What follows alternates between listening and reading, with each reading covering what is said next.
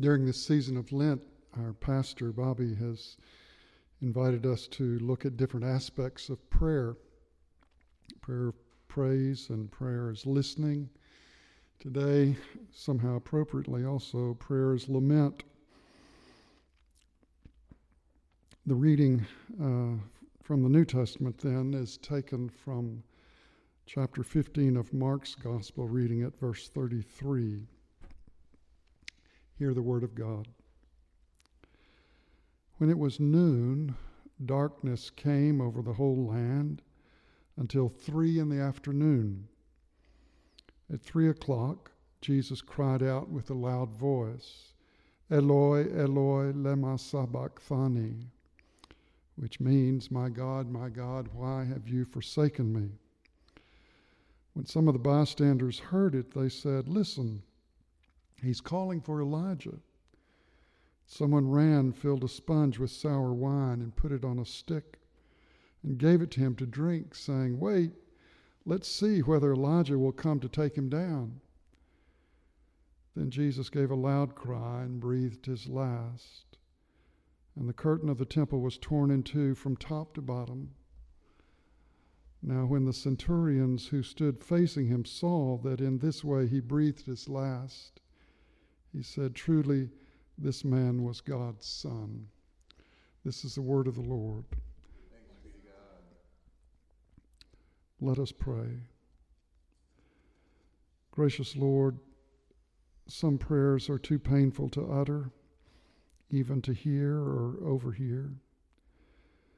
Yet you have taught us that there is no place so dark that your light does not shine upon it no place so painful that you've not already borne that pain for us. So keep us from turning away from this scene and help us to find just here the depth of your love for this broken and sinful world. We ask this in the name of Jesus Christ our Lord, the light of the world. Amen. At three o'clock, Jesus cried out with a loud voice. Eloi, Eloi, lama sabachthani, which means, My God, my God, why have you forsaken me? There's some scenes in Scripture that when we read them or even hear them, we're tempted to turn away. And this is one of them. It's just too painful to hear these words uttered from the cross out of great anguish and suffering.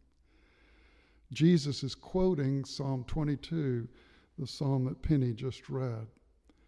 But he's quoting it not for a Bible memory contest, but from the cross, where the words of this psalm give voice to his agony. Why, we might ask, did the gospel writers insist on including this wretched scene of vulnerability and loss in the heart of their gospels? Why must Jesus be depicted as being in despair, however momentary?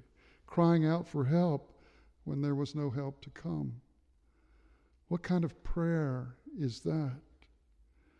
Wasn't there some other way to smooth over this event or deflect our attention elsewhere or to depict the more successful aspects of Jesus' ministry?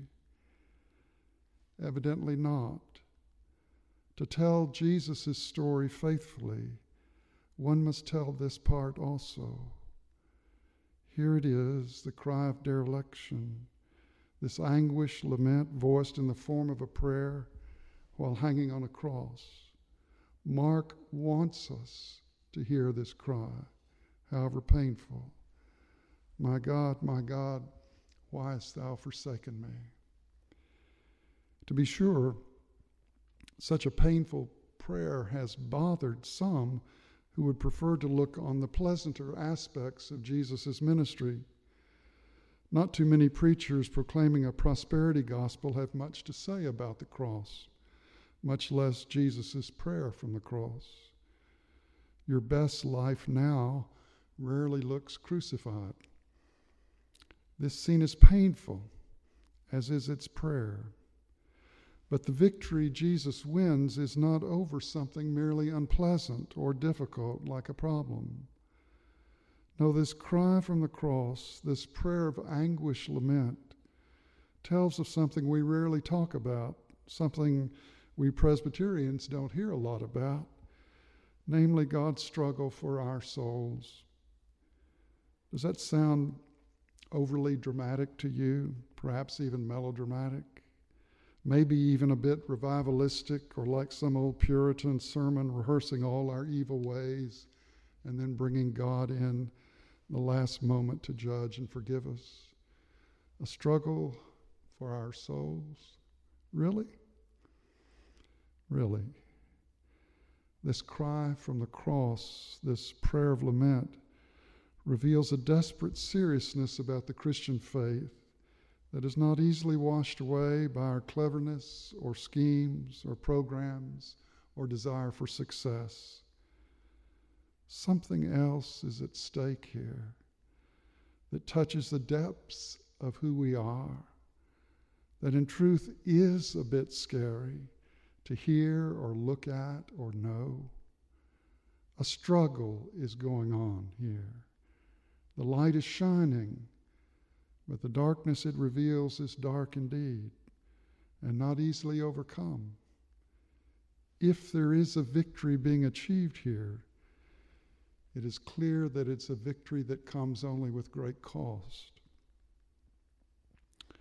So much of our lives today are lived almost in blessed avoidance of such desperation. And I, for one, am not complaining.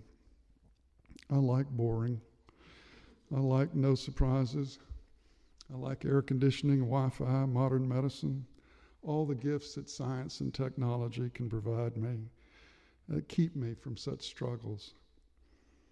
I think part of our anxiety today over this coronavirus is the threat it represents to our comfortable and otherwise well run routines of life. But I wonder if underneath all our comfort and all our science and technology, when real pain suddenly crashes into our lives, I wonder if then the echo of this prayer of Jesus from the cross is not so far away from our own lips. I remember when I was in high school, I had a friend who wrecked his father's car. What did you do? I asked him.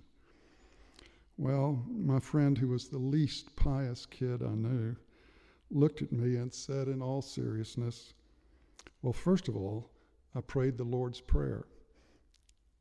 I laughed when I heard that, and it still makes me smile today. But as silly as it might seem, his instincts were not entirely wrong. When you get in trouble, serious trouble, you become well acquainted with prayer. You ask for help. You might even cry out for it. This prayer of lament from the cross, this cry of forsakenness, testifies that God wins over evil not by snapping his fingers or obliterating our humanity or like some Superman repelling bullets with his steel chest, but rather by absorbing all of the evil and darkness and doubts and vacillations and betrayals and failures, absorbing that into himself, going into those dark places we would rather not see or talk about, and healing us from the inside, so to speak, making us more human than we know how to be. That is what it means to become human, I think. To learn to ask for help, to learn to pray. We may think prayer easy or sort of pious, but in fact, it's anything but. A love like God's love for us will always encounter resistance in our world most of all, resistance from us, who so often would prefer the darkness. We're tempted to tell God, just leave me alone. Let me be with my misery. Let me keep my illusions of self sufficiency. But it is then that Jesus' cry pierces our humble selfishness and lets us know that He knows what it is to ask what it's like to feel abandoned, hurt, and betrayed. He feels that hurt even before we do. That is the very hell he has entered on our behalf. He won't even let us be alone there. He is Lord also there. That helplessness in the face of our darkness is not some strange place to Jesus. He's been there before, and precisely there his light shines. In our Protestant world, we celebrate an empty cross because we say we believe in the risen Lord, the living Lord, not a tragic figure left for dead. And there's much that is right about that conviction. But I must tell you that I find the crucifix of our Roman, Roman Catholic friends more honest in a way because it shows the cost of Christ's victory. It allows us to hear these words from Mark, this prayer from the cross, and not dismiss it as an unpleasant episode in an otherwise sunny gospel, but rather as depicting the very heart of God's love for us and what it looks like. It is unsentimental in revealing the struggle for our souls and the nature of Christ's victory wrought in body and blood. And like this prayer, My God, my God, why hast thou forsaken me? It makes very clear that our faith, our Christian faith, is not some self help religion of feel good that has never known trouble, but a faith rooted in one who was not ashamed to be found among the miserable and abandoned in this world. In the Apostles' Creed, we affirm that he descended into hell. And that is some of the best news you and I will ever hear.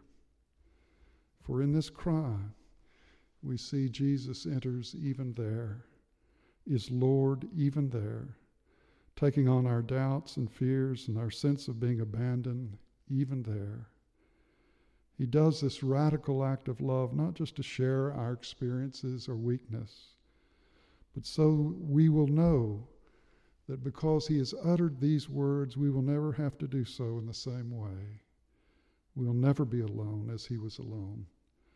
And at the bottom of this lament, so painful to hear, is Jesus taking on himself our burdens, our doubts and failures and sorrows, and taking them away from us, so that even when we feel lost and hurt and stunned with grief, we can know that there is nothing that will separate us from the love of God in Jesus Christ, nothing that will leave us or any of God's children abandoned to death.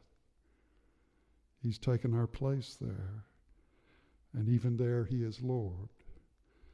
Even there, Thou art there.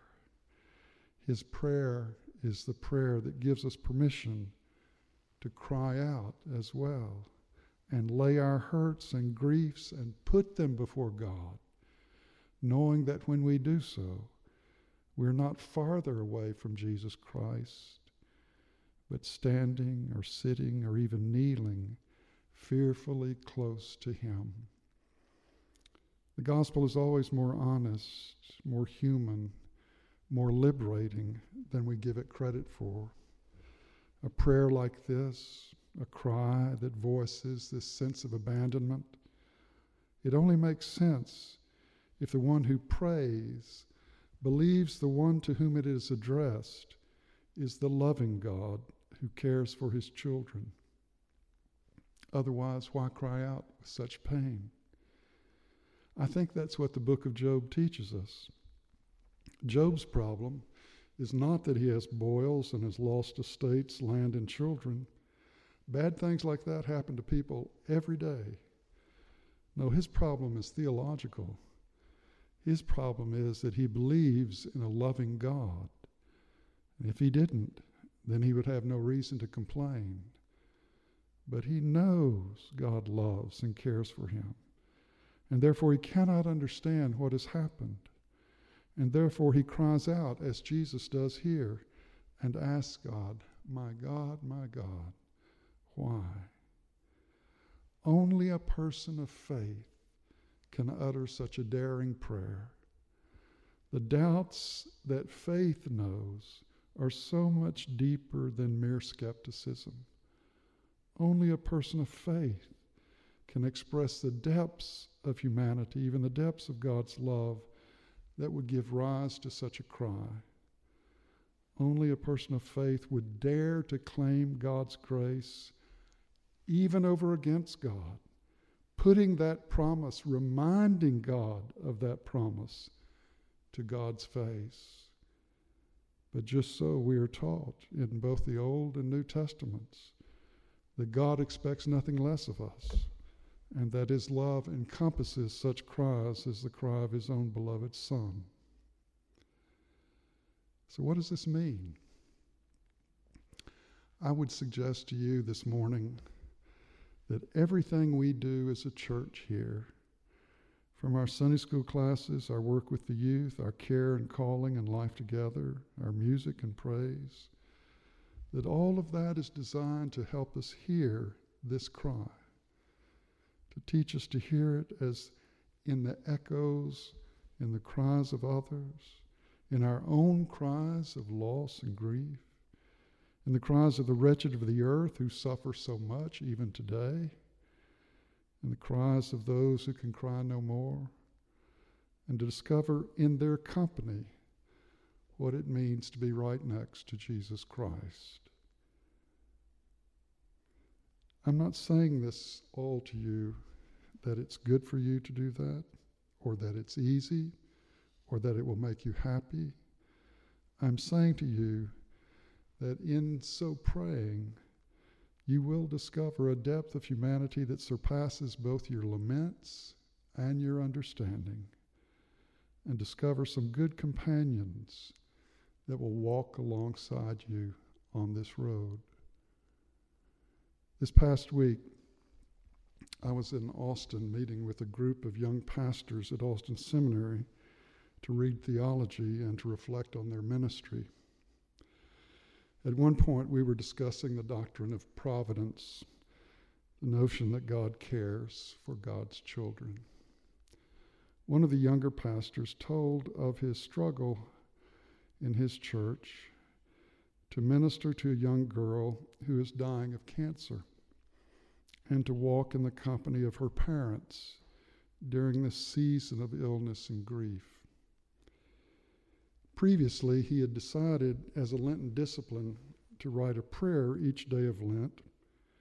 And one day, after spending nearly all afternoon in the hospital, he wrote this prayer, which he said I could share with you this morning.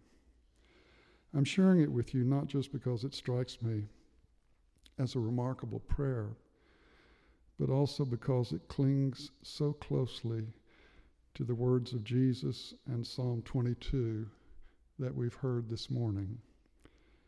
The prayer reads as follows Today, O God, I pray for those who ask why, for those whose hopes were dashed by outcomes other than the one for which they had prayed so fervently, for those who earnestly sought you, and the answer you gave was not the one they wanted to hear for those whose loved ones have been taken from them far too soon, for those whose suffering has made them bitter toward you, even wondering whether you care or if you're there at all. Today, O oh God, I pray for those who ask why. I confess, O oh Lord, that I don't know what to say to them. I don't have magical words to make their pain go away. I won't tell them God works all things for good, no matter how much I believe that, because that's not something they can hear right now. I won't say God won't give you more than you can bear, because they would call me a liar if I said that. I don't know what to say, so I pray for them and I lift them up to you, for you know their pain. You know their pain because in your Son you suffered it. You know what it is like to cry out, Why? And you know what it's like to feel abandoned. Answer them, O Lord, with your loving presence. And as they walk through dark valleys, assure them that you are with them Dispel their darkness, I pray, with your grace and compassion and mercy and peace, and with your steadfast love. Christians do not know more answers to the why than other people do, but they do know who is the Lord of all our whys. And they do have, by the grace of God, a company of saints whom He has called to help them live with such questions and to walk with them through dark places together. In the name of the Father, and of the Son, and the Holy Spirit. Amen.